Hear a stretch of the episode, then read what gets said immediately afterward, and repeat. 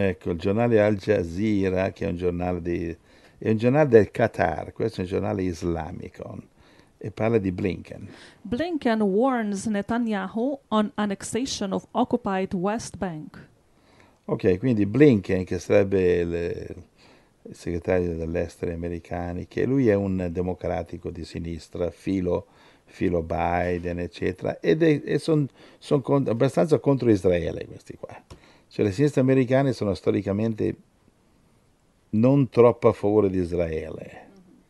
Loro guardano solo i soldi, guardano solo queste cose qui. Blinken. Ecco, leggi Yahoo News, Blinken. Blinken says US to work with Israel and support two-state solution. Ecco, allora Yahoo News dice... Blinken dice che vuole lavorare insieme a Israele per sostenere la soluzione di due stati, cosa che non piace molto ad Israele. Ma l'America vuole due stati? Sì, due stati, perché lei crede molto erroneamente, sognando a occhi aperti, che questo fermerà la guerra. Non è vero. Ah. Non è vero, perché mentre l'America accetterebbe due stati, uno palestinese e uno israeliano, in realtà gli stati islamici, cominciamo con i palestinesi, vogliono la cancellazione di Israele. Sì. Vogliono che Israele sparisce. Quindi questa storia dei due stati non sfameranno i politici, capito? Che vogliono vogliono cancellare Israele. Per questo che Israele di destra, Netanyahu, la Israele religiosa di Netanyahu, non vuole due stati. E la Israele di sinistra, che è più filo democratico americano, loro sì, loro sono, però adesso hanno perso il voto, adesso comandano le destre. Comanda le religioni adesso. E secondo le profezie ci saranno due stati? Perché sappiamo ci sarà un patto tra Israele e i palestinesi, tra i musulmani. Ci saranno due stati o no? Secondo le profezie, se due stati ci saranno, sarà una cosa assolutamente momentanea, perché in generale due stati non ci saranno mai.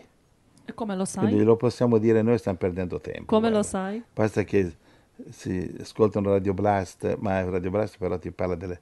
con le scritture, no? Perché ce lo sogniamo noi. Dammi scritture, allora. Va bene, guarda, allora, tu vuoi scritture, d'accordo. Allora, guarda, andiamo a Gioele, capitolo 3. Cerchiamo scritture. Perché, vedi, l'America cerca sempre di fare il suo interesse, adesso vuole due stati in Israele. L'America crede che dividendo Israele risolti i problemi. Si sbaglia. Israele non solo non risolverà nessun problema dividendola, ma Israele non sarà divisa affatto. Ce l'hai Gioele 3? Sì. E leggi al verso 2, per favore. Gioele 3, verso 2. Radunerò tutte le nazioni e le farò scendere nella valle di Giosafat, e là eseguirò il mio giudizio su di loro, per Israele, mio popolo e mia eredità, che hanno disperso fra le nazioni, dividendosi quindi il mio paese. Allora, la valle di Giosafat, se non mi sbaglio questa è Armageddon, sarebbe la valle di Esdraelon. In questa valle di Esdraelon, che qui chiama Giosafat, ma è Esdraelon, che sarebbe quello, Apocalisse 16, chiamata Armageddon, è una grande valle, e una cinquantina di chilometri di diametro, insomma un campo di battaglia incredibile, e circondata da montagne, eccetera. Dice, radunerò le nazioni nella valle di Giosafat, e allora le chiamerò in giudizio, dice Gioele 3.2, le chiamerò in giudizio, appunto Armageddon, e lo vediamo anche in... Zaccaria 12.1, Zaccaria 14.1, e lì vediamo che Dio chiama le nazioni per il giudizio. Dove li chiama? Armageddon, la valle di Esdraelon, la cosiddetta Armageddon. Però cosa dice qua Gioele 3.2? Dice chiamerò le nazioni nella valle di Giosafat, Armageddon, e là le chiamerò in giudizio a proposito della mia eredità. Per quale motivo Dio chiamerà le nazioni lì? Le chiamerà lì per distruggerle. E perché? A proposito della mia eredità al popolo di Israele, che esse, queste nazioni, hanno o avevano oggi si dice avevano, passato oggi, sì, è già avvenuto, perché esse hanno disperso tra le nazioni e del mio paese, che hanno spartito tra di loro. Queste sono la... E qui vediamo i due stati di Israele, che oggi vogliono fare due stati. Comunque, anche se non firma, ci sono già due stati. Sì, sì, sì. Cioè, i palestinesi sono in una zona che gli israeliani gli hanno data perché lì apparteneva ai Filistei. Se tu guardi la cartina in basso a sinistra, quindi sud-occidente, va bene, lì c'è la Palestina, se guardi la cartina. Sì. Ecco, allora... praticamente loro vogliono fare uno stato ufficiale. Vogliono fare uno stato ufficiale per risolvere tutti i problemi. Non risolveranno niente. Se guarda Geremia 12, sì. Andiamo a Geremia 12. Geremia 12? 14 devi leggere. Così parla il Signore contro tutti i miei malvagi vicini che toccano l'eredità che io ho dato da possedere al mio popolo Israele. Ecco, io li sradicherò dal loro paese, sradicherò la casa di Giuda di mezzo a loro. Geremia 12,14. Ok, allora sta dicendo, questo è un italiano un po' arcaico, perché non è che l'hanno tradotto molto bene questo. Quindi,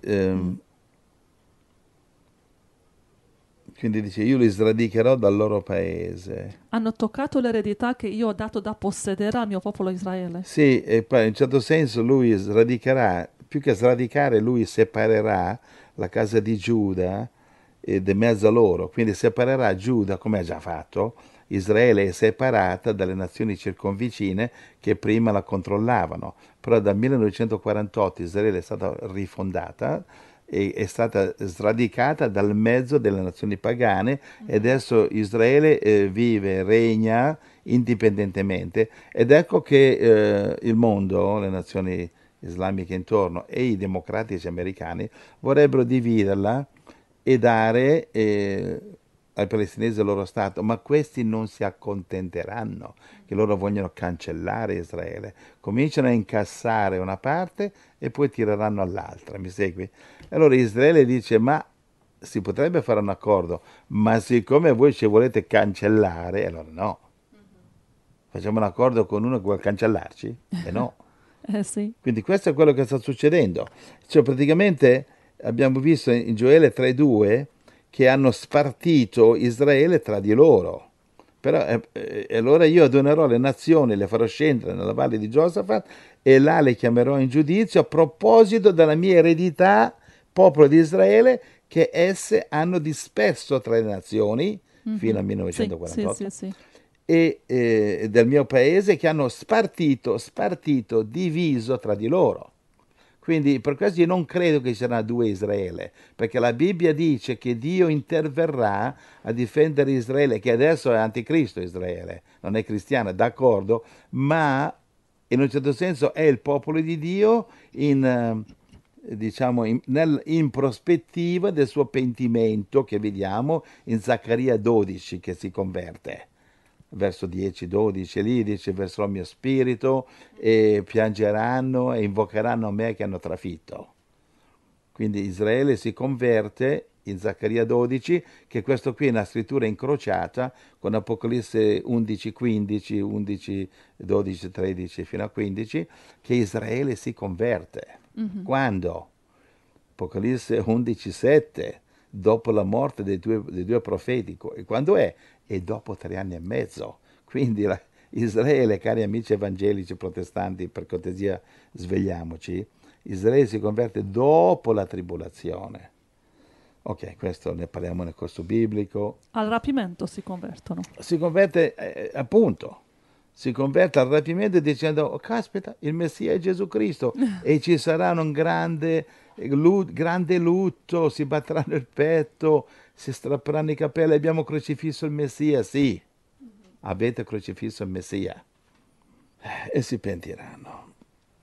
Guarda, io voglio dire anche questo, guarda, Dio aveva benedetto l'Inghilterra fino a diventare la nazione più potente, e infatti l'Inghilterra controllava Israele. Di solito è una nazione che controlla Israele, non sempre, di solito controlla il mondo. L'Inghilterra ieri, l'America oggi, vabbè, c'era anche l'impero ottomano e quello controllava mezzo mondo, cioè, ma, insomma è una nazione, una cosa mondiale. E allora Dio benediceva l'Inghilterra fino a che l'Inghilterra è diventata la nazione più potente, perché nell'era vittoriana del 1800 l'Inghilterra aiutava i missionari a viaggiare, evangelizzare in tutto il mondo, anche perché l'Inghilterra non perseguitava gli ebrei, quindi non perseguitando gli ebrei veniva benedetta, perché sì, c'è, Dio punisce Israele, certamente,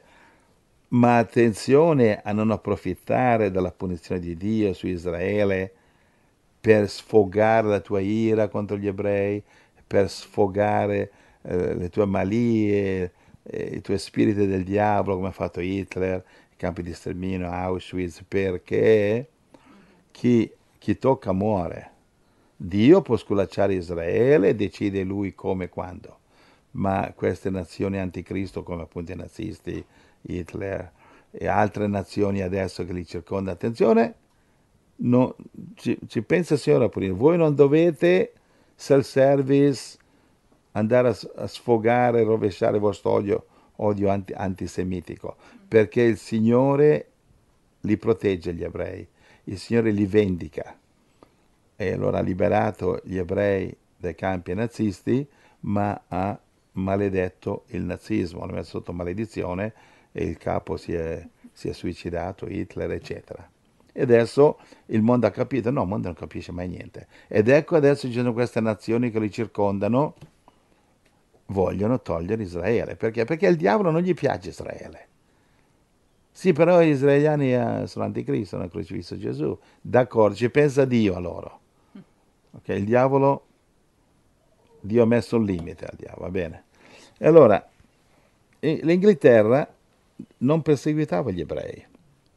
Infatti quando nel 1942 che la Spagna perseguitava gli ebrei, che il re Ferdinando ha cacciato fuori gli ebrei dalla Spagna nel 1492, nello stesso anno Dio fa scoprire a Cristoforo Colombo l'America, ed ecco il rifugio per gli ebrei, il Sud America. E cosa fa? Cosa succede da allora in poi? Da allora in poi, da quando la Spagna comincia a perseguire gli ebrei, la Spagna comincia a morire, comincia a crollare. Ecco che la Francia prende sopravvento, dopo l'Inghilterra, e la Spagna è andata giù e giù e giù e giù, e sta ancora andando giù, adesso sta diventando comunista. Poi, cosa è successo? Va bene se vado attraverso un po' la storia? Sì, va bene, ecco, guarda, si impara. Cosa è successo? È successo che, dicevo, nel 1800 la regina Vittoria inglese aiutava i missionari a viaggiare sulle navi da guerra inglesi, e Dio l'ha benedetto a Vittoria, grande cristiana, una grande cristiana protestante lei era. Allora lei cosa faceva? L'Inghilterra accetta la richiesta di un banchiere che si chiamava Rothschild. Nel 1917 l'Inghilterra rilascia la famosa dichiarazione Balfour, si chiama così, che fu poi la pietra miliare della rifondazione della nazione di Israele. C'è la foto di Balfour lì? Sì. Ecco. Arthur Balfour, conte di Balfour. Sì, era un conte questo qui, il conte Balfour, che lui ha scritto una lettera a Rothschild, il banchiere, annunciando che accettava la sua richiesta di Rothschild di fondare lo Stato di Israele. Rothschild era, diciamo, uno dei più potenti banchieri mondiali, che aveva prestato un sacco di soldi all'Inghilterra. Va bene, e allora erano un po' indebitati verso di lui, eccetera. E questo Rothschild, che è un sionista, tra l'altro, non è ebreo, okay, è un ebreo sionista. Cosa vuol dire? È un ebreo banchiere. Allora, praticamente Dio ha usato questo qua, Rothschild, per fondare Israele. Adesso però Rothschild è il nuovo ordine mondiale occidentale, perché lui fa parte di quello, e si sono staccati dall'Israele e vorrebbero che Israele, infatti gli dà fastidio. Ah sì? Loro vogliono fare un po' gli accordi. Ma sono ebrei, no? Sì, ma sono ebrei sionisti. Ma sempre ebrei. Va bene, però sono, è un po' come dire Vaticano i gesuiti, è come dire, cioè non è che sono ebrei, sono ebrei sionisti, cioè loro sono banchieri, loro, le banche, loro controllano le banche mondiali. E per loro Israele è solo una pedina. Un nuovo strumento. Però Dio li ha usati, no? Così come ha usato per esempio il re Ciro di Persia per far ritornare gli ebrei a Gerusalemme nei giorni di Neemia e di Esdra, va bene? Sì. Allora praticamente questa fu la pietra miliare, la pietra diciamo principale della rifondazione, che Israele torna ad essere uno Stato nel 1948. Va bene, qui tu c'è la foto di Balfour lì, così? Sì. Sì, c'è anche la foto lì, la lettera originale di... Vuoi leggere la lettera originale oppure lasciamo perdere? Sì, leggo la parte principale, dice... la lettera originale di Balfour to Rothschild. A Rothschild, che dice? His Majesty's government view with favor the establishment in Palestine of a national home for the Jewish people. Ok, lasciamo così, è sufficiente. Dice, il governo di Sua Maestà, dice Balfour, dice, è favorevole a stabilire in Palestina una casa nazionale per il popolo ebraico. Mm-hmm. Protecting the rights of the Jews and non-Jews. Protegge i diritti degli ebrei e dei non ebrei. Mm-hmm, that's nice. E questo nel 17, verso la fine della prima guerra mondiale, ecco che l'Inghilterra, che si era la potenza mondiale dominante, annuncia la nascita dello Stato di Israele. Tra l'altro l'Inghilterra era molto grata, riconoscente agli ebrei, perché fu un ebreo che aveva inventato il tritolo. Il TNT. Tritolo? Il tritolo sono le bombe. Ah. Il tritolo era un esplosivo molto più potente della dinamite che si usava fino ad allora. Il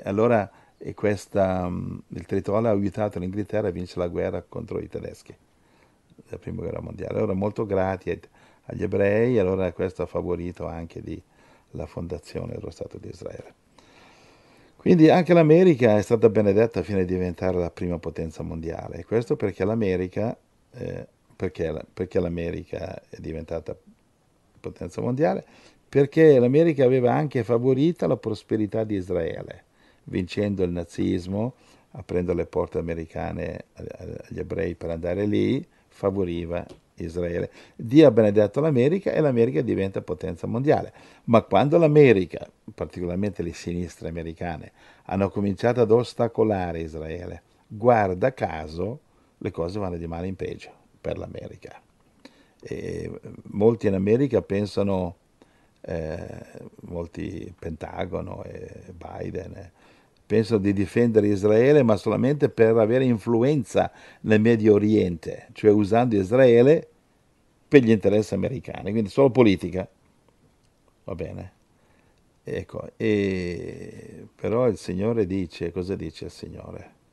Il Signore dice: non temere Israele, io il potente ti proteggerò dai nuovi Filistei. Che sono i nuovi Filistei? Le nazioni islamiche che circondano Israele adesso. E queste sono due parole che Gesù mi ha dato, su cui un piccolo appunto, e dice: non temere Israele, io il potente ti proteggerò dai nuovi Filistei. Giunge il tempo, dice il Signore, che non vi saranno più Filistei nella mia terra di Israele. Angela, ti ho dato una scrittura, dice la Amos 1. Sì, Amos 1, 8. Annienterò ogni abitante di Asdod e colui che tiene lo scettro ad Ascalon. Rivolgerò la mano contro Ecron e il resto dei Filistei perirà, dice Dio il Signore. Amos 1,8. Gloria al Signore. Quindi Asdod, dove è Asdod? E Ascalon, dove sono? Queste erano due città della Filistia, dei Filistei. E guarda caso che adesso la Palestina è esattamente nel territorio dove c'erano i Filistei. Cioè gli israeliti hanno detto: questi qui potete tenervelo se volete. Cioè da qualche parte dovevano ammassare i palestinesi e li hanno messi là. va bene? Cioè, i nemici di Israele l'hanno sparsa in tutte le nazioni per quasi 2000 anni. Israele, i palestinesi li ha messi in un posto, neanche li ha cacciati tutti fuori Israele, quindi per questo sono stati, insomma, non troppo male. E, ecco, Gesù ha detto, c'è qui un appunto, Gesù dice: è il tempo della fine, il compimento di tutte le ere è vicino, quello che le profezie avevano annunciato sta per compirsi. Alleluia, grazie Amen. Gesù. Amen. Bene, e questo, guarda, nel 1948 il Signore ha chiamato Israele, proveniente da tutte le nazioni, a riunirsi, unirsi lì, fondare in Israele. Così adesso Lui sta chiamando noi, la Israele cristiana, perché ci riuniamo nel luogo promesso del tempo della fine. Dio c'ha una terra promessa anche per noi cristiani nel tempo della fine. La nostra terra promessa si chiama, è lo Spirito Santo, che è il corpo di Cristo. Non è una località singola geografica. E ovunque sei, che sei nella volontà di Dio, sei sotto la protezione di Dio. Anche noi abbiamo una terra promessa nel tempo della fine.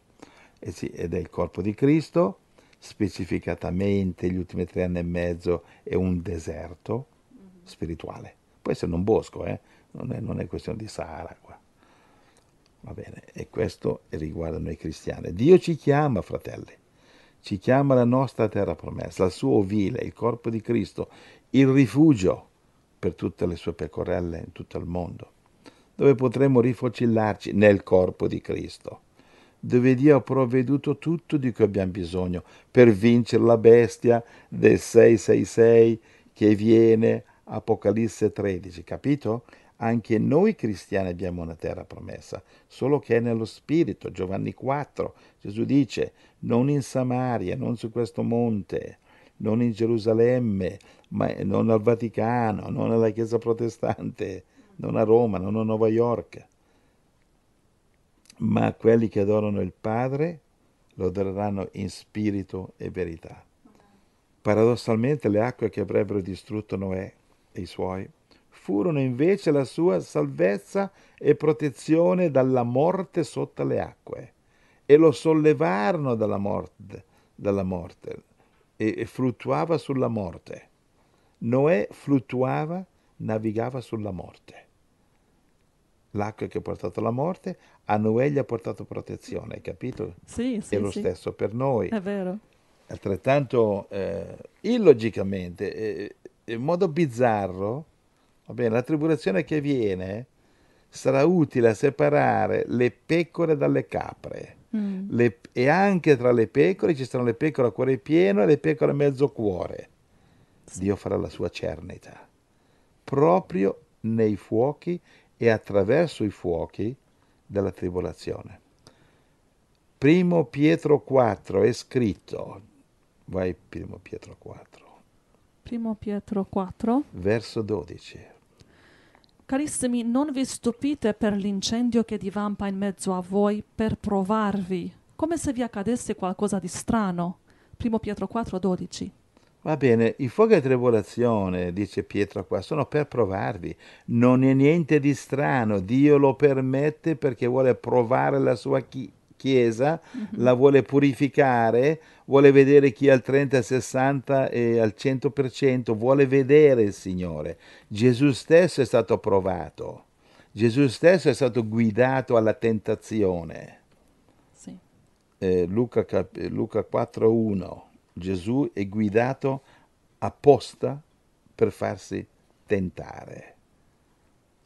Viene la tribolazione. Matteo 24, 21 dice: ci sarà una grande tribolazione che non c'è stata prima, né mai più vi sarà. Se quei giorni non fossero abbreviati, nessuno scamperebbe. Ma a motivo degli eletti quei giorni saranno abbreviati. Matteo 24, 21 e 22, fratelli. Viene la tribolazione e sarà un tempo di spoglio, un tempo di selezione.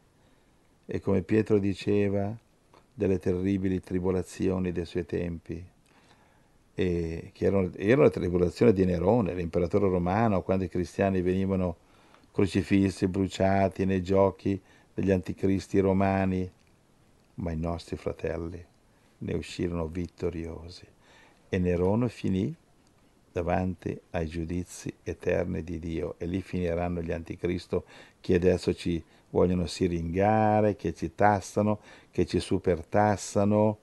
Finiranno come Nerone davanti a Dio ad essere giudicati e mieteranno l'inferno che hanno seminato. Attualmente sappiamo di fratelli che non riescono a trovare la loro situazione. Ci sono fratelli che vogliono mettersi insieme, non riescono a mettersi insieme, si uniscono con altri e non riescono ad andare avanti. Insomma, voglio parlare un po' della nostra Chiesa. Una nota triste che nel tempo della fine dovremo cooperare, ma tanti fratelli non riescono a cooperare. Perché? Orgoglio, superbia, tutti vogliono fare i capi e non si può avere... Insomma, ci sono fratelli che non riescono a cooperare con nessuno. Sto parlando del rifugio del tempo della fine. Sto parlando che dobbiamo cooperare, perché vengono i fuochi della tribolazione. Dobbiamo cooperare, dobbiamo lavorare insieme. Sì. Chissà, forse alcuni fratelli sono un po' troppo viziati dalla società anticristo intorno. La libertà, i diritti, sì. Sì, voglio parlare un po' della situazione dei fratelli adesso, che è inutile parlare sempre dell'anticristo, quello che succede a livello mondiale, a livello terra-terra, a livello locale, che succede a noi. Vogliamo imparare a cooperare. Se il Signore fa il miracolo che sei in contatto con qualche fratello, togliti le scarpe, mettiti in ginocchio, comincia a essere come Gesù, non fare il grande capo, fai l'umile servo. Vengono i tempi, dice il Signore, in cui sarà come l'oro di poter avere vicino un fratello vero, un fratello non falso. Amen. Avverrà gradualmente. Il Signore aprirà gli occhi di tutti noi, ci farà capire l'importanza e la preziosità di lavorare insieme, di sottometterci l'un l'altro, di ingoiare e sputare fuori la nostra superbia, di imparare ad amare, amare il debole, amare il brutto, l'irascibile, amare quello che non è cresciuto molto nel Signore. E che a volte persino magari uno che mormora, uno che ha tanto bisogno di Gesù, della sua parola, di correzione, di guida. Amen. E allora se questo fratello riceve la correzione, se accetta la parola, sia pure un rimprovero, allora bisogna riceverlo, amarlo, aiutarlo, guidarlo con la parola. Qui c'è una foto, abbiamo messo insieme una foto qui, ragazzi, l'abbiamo messo sulla radio questa? Sì, Daniele 2? Sì, l'ha messo sulla radio, una foto. Cosa dice Angela? Mi aiuti a leggerlo. Cita la scrittura di Daniele 2,35. Allora si frantumarono anche il ferro, l'argilla, il bronzo, l'argento e l'oro, e divennero come la pula, ma la pietra che aveva colpito la statua, Gesù, diventò un gran monte che riempì tutta la terra. Daniele 2,35. Capito? Il Signore mi ha dato questa visione che tutti i fratelli del mondo dobbiamo unirci nello spirito, così come il diavolo sta unendo con l'ecumenismo le chiese false e qualche fratello ingannato, l'ecumenismo con dentro tutte le religioni pagane. È un'imitazione del corpo di Cristo, una falsa imitazione del vero corpo di Cristo, che nel tempo della fine le chiese mondiali, lascia perdere i cattolici e i protestanti, sono sciocchezze, la chiesa mondiale del corpo di Cristo, la vera chiesa sotto il vero capo, non un papa, il capo Gesù Cristo unisce tutti i cristiani, e non è che tutti la penseranno come me e te, tutti con la mia zucca quadrata, ognuno ha la sua zucca. basta che ama il Signore. È questo che non riesce a entrare nelle zucche quadrate dei religiosi. Il fratello dall'altra parte non deve venire a sedersi sotto la panca della domenica, lascia che si siede su una sedia sotto un albero. Ecco, qui c'è una bella foto, le mani di Gesù, che c'ha tutto l'universo davanti, sì. E c'è il pianeta, il terra, nelle sue mani, sì. Con tutti i fratelli che lodano il Signore. Che lodano, ecco, bellissimo. Lo potete vedere nella pagina radio. Fratello. E vestiti di bianco.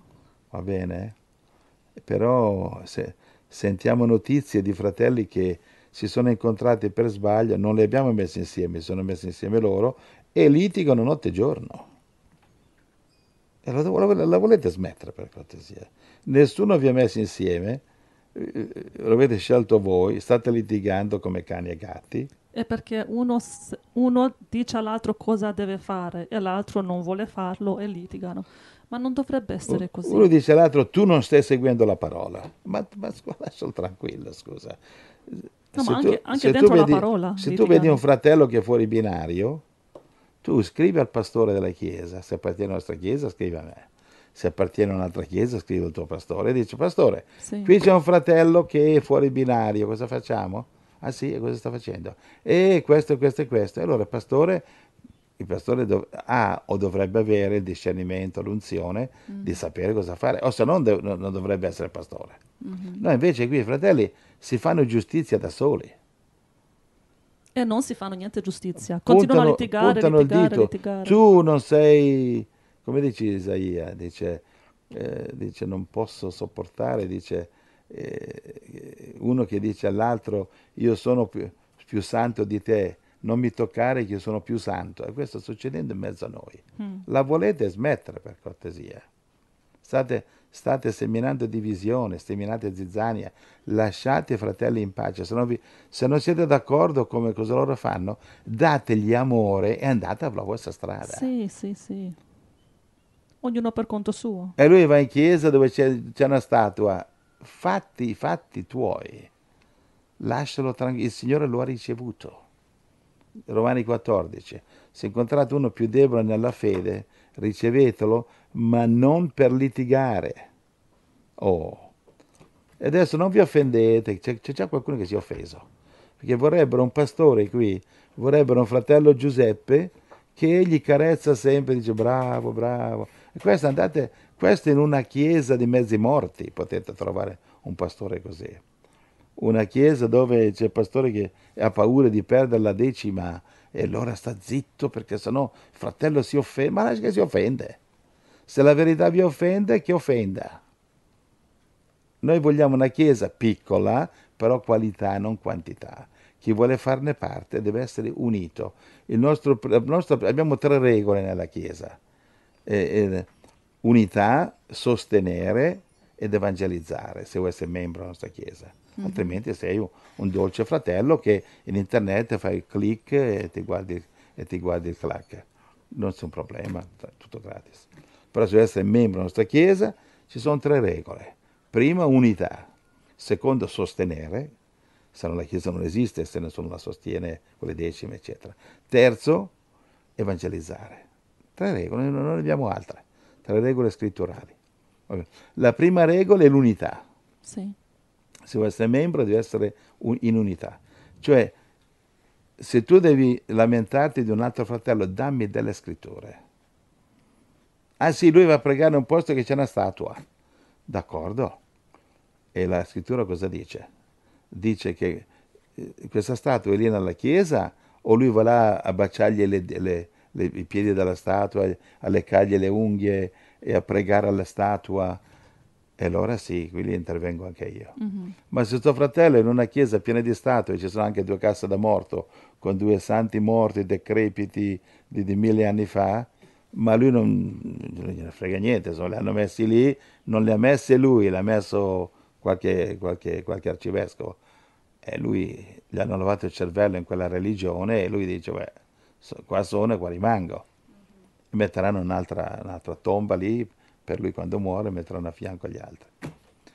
Insomma, lasciateli in pace. Sì. D'accordo. Ultimamente abbiamo detto tanto alla radio, i fratelli tra di loro non devono imporre, non devo io imporre la mia volontà su qualcuno, anche se io credo che ho sentito la voce di Dio, che ho avuto rivelazioni, non devo imporre quello su un altro fratello, lui deve ricevere da Dio le sue rivelazioni riguardo alla sua vita. Io non posso imporre la mia volontà, anche se credo che ho ragione. E questo aiuterebbe tanto per non avere malintesi e liti tra di voi, fratelli. Perché, questo sarebbe sufficiente. Perché, fratello Giuseppe, la prende così a cuore queste cose qui? Perché voi state distruggendo l'unità della Chiesa così facendo. La nostra Chiesa è variegata. Ci sono cattolici, ex testimoni di Geova, ex di qui, ex di là, ex protestanti. E cosa c'è contro i protestanti? Io niente. Solo che nella Bibbia i protestanti non ce ne sono. E contro i cattolici? Neanche ci sono nella Bibbia. E contro il Papa? Ma neanche c'è il Papa nella Bibbia. Matteo 23,8 dice: non chiamate nessuno vostro padre, o vostro Papa, o vostra Pacciamama. Non c'è. Il vostro padre è uno in cielo. Quindi tutte queste cretinate religiose, tutte queste sette, non ci sono nella Bibbia, d'accordo? Sì. E se la Bibbia non basta, mi dispiace, ognuno per la sua strada, amici come prima. Però se volete che lavoriamo insieme, cooperiamo insieme, lodiamo il Signore insieme, andiamo a evangelizzare insieme nello spirito ovunque siamo, numero uno, unità nella parola.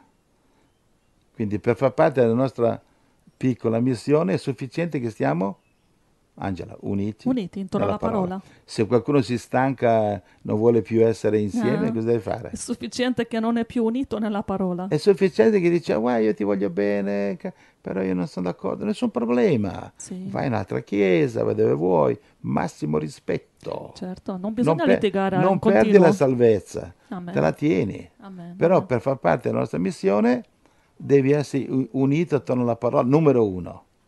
Ci vogliamo solo tre regole, abbiamo già citate, sono sulla prima pagina radio, d'accordo? Amen. Allora, per questo che sto facendo, la prendo tanto in punto, perché voi con le vostre divisioni, che lo capiate o no, state distruggendo l'unità. Distruggendo l'unità, distruggete la Chiesa, diventiamo un'altra Chiesa mezza morta, va bene, una Chiesa piena di beccamorti, come ce ne sono tante. Amen. E noi questo non lo vogliamo. Niente, se vuoi stare con Abramo, tu Lot devi sottometterti ad Abramo, che Abramo Spirito Santo, ci sono anche pastori, ma prima il Signore. Sì. Ci siamo? Sì. Va bene, a volte devi parlare anche di questo, sai, perché... Certo. Allora, perché questo è importante, perché viene il tempo della fine, viene l'anticristo, viene il marchio della bestia, va bene? Riguardo alle siringate, io ho suggerito a tutti, anzi adesso ci sono motivi legali che non puoi neanche suggerire, però ho detto cosa faccio io personalmente non le voglio le siringate. Fra poco viene un marchio che magari non potrò dire a nessuno non prendere il marchio, perché sarà illegale. Se era illegale parlare contro le siringate, figurati contro il marchio. Però potrò dire io, da parte mia, il marchio non lo prendo. Va bene? E allora giunge il tempo che dovrò dire questo alla nostra piccola chiesa. Sì. Va bene? Quindi, per poter dire questo a una chiesa, bisogna che questa chiesa sia unita. Unita. E allora se tu vai in giro a seminare divisione, tu mi distruggi la chiesa di Dio, la piccola chiesa di Dio che Dio ci ha dato. Mm-hmm. E non lo fare, se vuoi rimanere membro, se no ti amiamo e amici come prima. Ecco, perché viene la tribolazione, viene il marchio della bestia, vengono tempi difficili. Fratelli, abbiamo bisogno di questa unità, non possiamo superare la tribolazione senza questa unità, non possiamo vincere il diavolo senza questa unità, lo volete capire? Mm-hmm. E allora voi colpevoli pentitevi e smettete di seminare divisioni. E io vi vorrò bene come prima, più di prima. Amen. Altrimenti vi rispettiamo e ognuno per la sua strada. Anzi, è troppo duro questo qua? No, è la realtà, è così. Meno male. perché spendiamo tanto tempo, tanti giorni per ascoltare i liti tra i fratelli, si accusa uno l'altro e ognuno riceve le sue rivelazioni da Dio e vuole l'altro di seguire le mie rivelazioni, ma non si fa così. Lasciate ognuno a vivere secondo la sua fede. Tu hai torto perché la Bibbia dice, ma chi ti ha detto a te di andare a picchiare la Bibbia in testa a un fratello? C'è un pastore per questo. E lui dovrebbe avere l'unzione e il discernimento di capire quando è il momento di sgridare il religioso che segue tutte le scritture e quando è il momento di perdonare un'adultera. Questa è l'unzione del pastore. Adultera, colta sul fatto, Giovanni capitolo 8. Sì? Perdonata. Come? Colta sul fatto, perdonata. E qui c'è un fariseo che digiuna 2 volte la settimana, va in giro con la Bibbia attaccata al collo, e quello tu gli dici che va all'inferno? Matteo capitolo 23. Sì, in base a cosa? Il discernimento del pastore, in quel caso era Gesù, in altri casi è Gesù attraverso di me o di te. Quello è il compito del pastore, di sgridare un altro fratello. Sì. E quando io sgrido dei fratelli, mi prendo la responsabilità di perdere un fratello. Dio mi aiuti a non sbagliare. Ma tu chi sei che va in giro a condannare un fratello perché la Bibbia dice? La Bibbia dice che ti sottometti agli anziani. Ebrei 13:17, ti sottometti a pastori, conduttori nel Signore. Bene. Amen. E aggiungo velocemente una cosa che pensavo stamattina. E se due fratelli non sono d'accordo e proprio non riescono a comunicare in un modo che dà gloria a Dio, perché continuare giorno dopo giorno, notte dopo notte a scriversi, a litigare, a comunicare in modo negativo? Perché non fare una lunga pausa? Ognuno va e prega e medita per conto suo, vedere se vuole continuare l'amicizia con quel fratello o fermare tutto, ma non continuare giorno dopo giorno a comunicare. Fate una pausa. Andate al Signore. Cosa hanno fatto Pietro e Paolo quando hanno litigato di brutto in Galati capitolo 2? Hanno preso ognuno la strada sua. Ognuno è andato a servire il Signore come meglio ha potuto in 2 modi diversi. Quando si sono scontrati come 2 capretti, virgolette, Atti capitolo 2 sta un capitolo che fa ancora scintille. Pietro e Paolo, la grande litigata. Duello all'Ok Corral. Sai, facevano quei film quando io ero adolescente. Capito? Sì. Uno di noi due è di troppo in questa città. Vediamo chi estrae la pistola per primo. Sto facendo delle battute, ok? Si scontrano, sì. Pietro e Paolo, ed è stato l'ultima volta che il Nuovo Testamento ne parla, perché ognuno è andato per la sua strada. E il Signore li ha benedetti. E il Signore li benedette entrambi. Perché si sono concentrati sulla loro chiamata ciascuno. Io ho la mia idea chi aveva ragione e chi aveva torto. Ho la mia fortissima idea.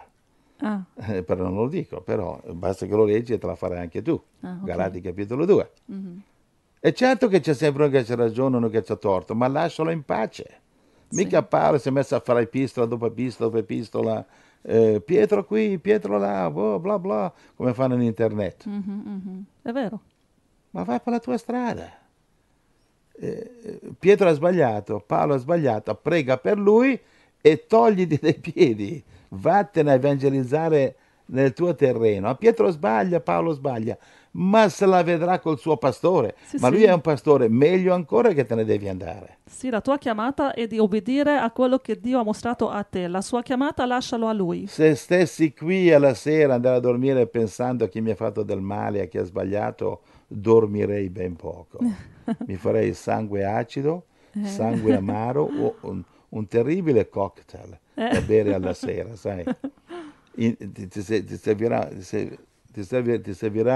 1 chilo di bicarbonato per andare a dormire così, d'accordo? Più acido. Lodi al Signore. Amen. Angelina, insomma, sto facendo una lunga storia perché, ripeto per la 3ª volta, stiamo entrando nel tempo della fine. Sì. Se non risolviamo questi problemi. Io non ho problemi con mia moglie, neanche con voi, per grazia di Dio. Qui quando c'è qualcosa che non va, lo diciamo, ascoltiamo, ci pentiamo, ci scusiamo, ci perdoniamo, sì, siamo tutti disgraziati, su questo siamo d'accordo, va bene, e poi andiamo avanti. Andiamo avanti. Uh-huh. Abbiamo capito una cosa nella nostra comunità, che ci vogliamo bene. Così quando uno viene da me e mi dice, fratello Giuseppe, cerco di ascoltare perché quello là mi vuole bene. Sì, sì, sì. Quanti rimproveri, però dobbiamo ascoltare. Perché? Perché io ti amo, vi amo e devo ascoltare. Se no non c'è amore, se no c'è solo superbia, presunzione. Io digiuno 2 volte al giorno, 2 volte alla settimana. Io faccio questo, io faccio... Lui non lo fa. Ah, tutti facciamo un applauso. Io digiuno, lui no. Oh, come sono bravo. Applauso. Ah, per me, io digiuno, io sono più santo. Tu fatti più in là. Mm. La volete smettere per cortesia o devo rincarare la dose? Nelle chiese, se i pastori pure a dire queste cose, che oh, qui perdiamo... soldi, perdiamo decime, perdiamo sostenitori. No, non mi interessa. A me mi interessa non perdere il sostenitore, la sua unzione. Grazie, Signore. E allora questa Amen. È la Chiesa vittoriosa. Una volta che siamo uniti, questa sarà la Chiesa vittoriosa del tempo della fine, la Chiesa che Dio ci indica che dobbiamo essere. Grazie Gesù. Guarda, in Ezechiele 34 vediamo... le pecore, che il Signore va in cerca di pecore, per mettersi di loro un pastore, il mio servo Davide. Chi è Davide, Angela? È Gesù? Gesù, va bene. La Chiesa del tempo della fine, mi viene la scrittura Ezechiele 37, la Chiesa sì. del tempo della fine, verso 22-23 devi andare. Ezechiele 37? Sì. Farò di loro una stessa nazione, nel paese sui monti di Israele. Un solo re sarà re di tutti loro. Non saranno più 2 nazioni, non saranno più divisi in 2 regni. Non si contamineranno più con i loro idoli, con le loro abominazioni, né con le loro numerose trasgressioni. Io li tirerò fuori da tutti i luoghi dove hanno abitato e dove hanno peccato. Li purificherò. Essi saranno mio popolo e io sarò loro Dio. Ezechiele 37, 22-23. Sto parlando di Israele ovviamente, 1948, si erano le riunite, ma sta parlando di me, sta parlando di te, sta parlando di noi cristiani, che siamo dappertutto. La setta protestante, la setta cattolica, la setta mormonica, la setta geoviana, sono stanco di sette, dice il Signore. Amen. Dice il Signore... sono stanco delle vostre sette. Io voglio una chiesa che si chiama Cristo, il corpo di mio figlio. Quella è la vera chiesa. Abbasso le sette. Avanti con Gesù. Amen. Chi ascolterà? Pochi. Chi cambierà? Pochissimi. Guarda, vai a Daniele 2, guarda. Cosa abbiamo a Daniele 2? Abbiamo... che stanno sorgendo 10 re, abbiamo parlato nel corso biblico, nel regno dell'Anticristo. E sarà nei giorni di questi re che Dio farà sorgere e unirà il suo regno, costituito dai figli di Dio e diretto sotto la direzione di una speciale chiesetta che si chiama la Chiesa Sposa. I 144.000, poi ci sono i pastori fedeli, poi ci sono profeti che vanno avanti per Gesù. Ma leggiamolo, ce l'hai Daniele 2, 44-45, vai. Sì. Al tempo di questi re, il Dio del cielo farà sorgere un regno che non sarà mai distrutto e che non cadrà sotto il dominio di un altro popolo. Spezzerà e annienterà tutti quei regni, ma esso durerà per sempre, proprio come la pietra che hai visto staccarsi dal monte. Ecco, la pietra di Gesù, e questo studiato nel corso biblico, la statua sono i regni del mondo. Ai tempi di questi re, quali re? I 10 re, le 10 dita. Ah. Qui non è molto chiaro, Daniele 2, è più chiaro in Daniele 7, mm-hmm. che le 10 dita diventano 10 corna sulla testa della quarta bestia, Daniele 7, che sono le 10 corna sulla testa del dragone, Apocalisse 17, che Apocalisse 17, 12 a 14, così dice, le 10 corna che hai visto sono 10 re, 10 nazioni, che daranno potere alla bestia, e questo regnerà per un breve tempo, quanto? 42 mesi. Ai tempi di questi re, durante la tribolazione, il Dio del cielo, al tempo di questi re, il Dio del cielo farà sorgere un regno, un regno, non una chiesa cattolica protestante o dalla nonna, un regno di Cristo che non sarà mai distrutto, non cadrà mai sotto il dominio di un altro popolo, non sono più guidati da Draghi, da Bruxelles e dagli anticristi dell'America. Non sarà più sotto il dominio di un altro popolo, ma spezzerà, annienterà quei regni. Dove, come, quando? Armageddon. E durerà per sempre. Dove? Millennio e la nuova Gerusalemme. Va bene? 2:35. La pietra? La pietra che aveva colpito la statua diventò un gran monte che riempì tutta la terra. Daniele 2,35. Capito? La pietra che colpì la statua, Daniele 2, diventò un grande monte. Che dice, esso durerà per sempre. Capito? Nei tempi di questi re, Dio sta facendo sorgere un regno che non è, fratelli cattolici, non è la vostra chiesa, fratelli protestanti, non è la vostra chiesa, fratelli mormoni, eccetera. Non siete voi, è Cristo, è il suo corpo. E i veri capi non sono quelli della Pachamama, ma sono quelli che sono superiori in umiltà, in amore, in sacrificio, in martirio, nel perdonare gli altri fratelli.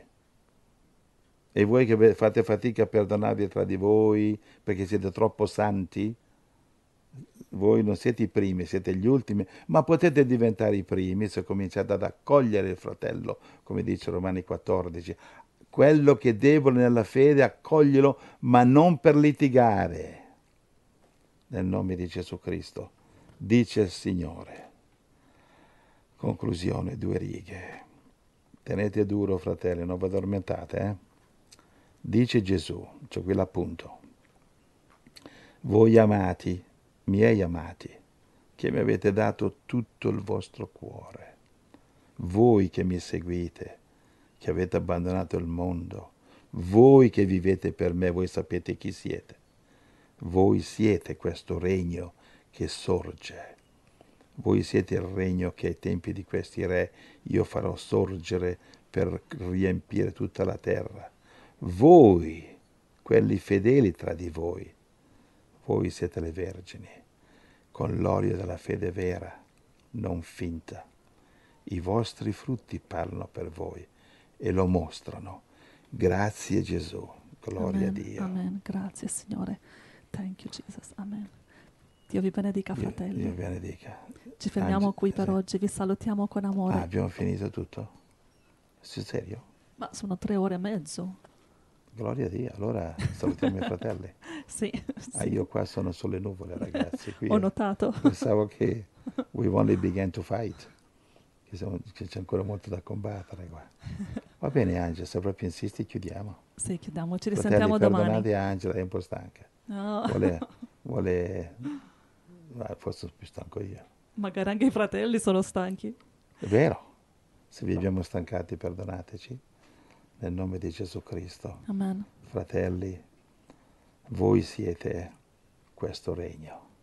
Amen. Voi, fratelli, ex cattolici, ex protestanti, ex di qualunque setta, voi siete questo regno. Nel nome di Gesù Cristo. Amen. Amen. Vi amiamo, fratelli, noi ci vedremo domani per fare la comunione insieme, per benedire il Signore insieme, amarci insieme. E i fratelli che avete avuto liti di qua e liti di là, scriveteci, diteci che non siete offesi, diteci che avete capito le scritture e dagli una scrittura. 1 Corinzi 1:10. A questi fratelli che sono in divisione, che litigano, digli che li amo, digli che gli voglio bene, digli che prego per loro, digli che li benedico quando cominceranno a camminare in unità. In nome di Gesù. 1 Corinzi 1:10. Ora, fratelli, vi esorto nel nome del Signore nostro Gesù Cristo ad aver tutti un medesimo parlare e a non aver divisioni tra di voi, ma a stare perfettamente uniti nel medesimo modo di pensare e di sentire. 1 Corinzi 1,10.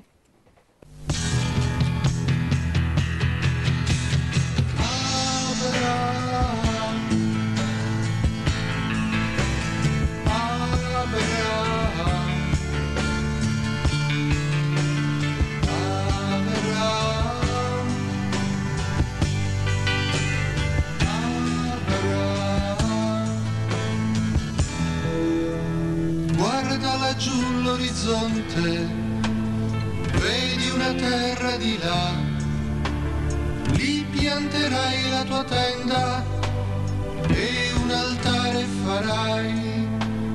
Dove mi porti, Signore? Io, una moglie e i miei beni, sono sicuro dell'oggi, perché mai devo partire.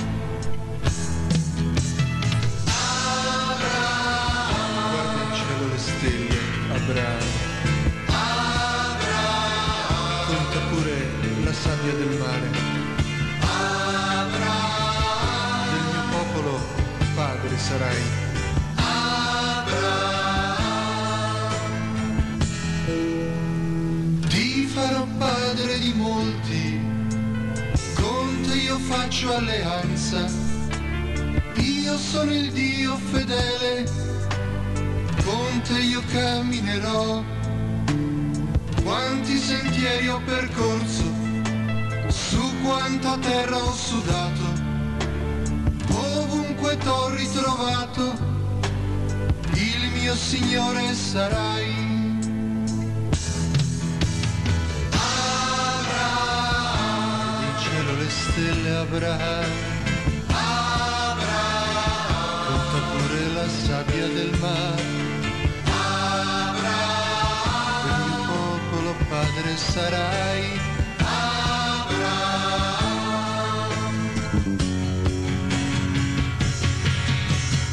io ti prometto un bambino, il tuo di Sara è anche mio, è il segno vero che io mai più ti abbandonerò. Ora ti posso dar tutto, ma non mi chiedere il figlio. Terra bruciata, non puoi volerlo, Signore. Abramo, il cielo, le stelle, Abramo, conta pure la sabbia del mare. Abramo, popolo padre sarai.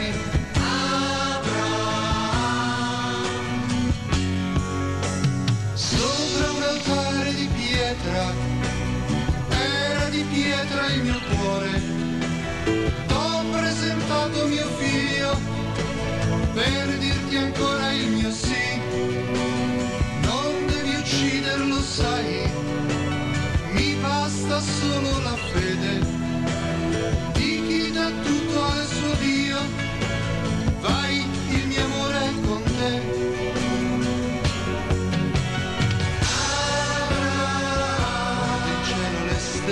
Abramo, conta pure la sabbia del mare.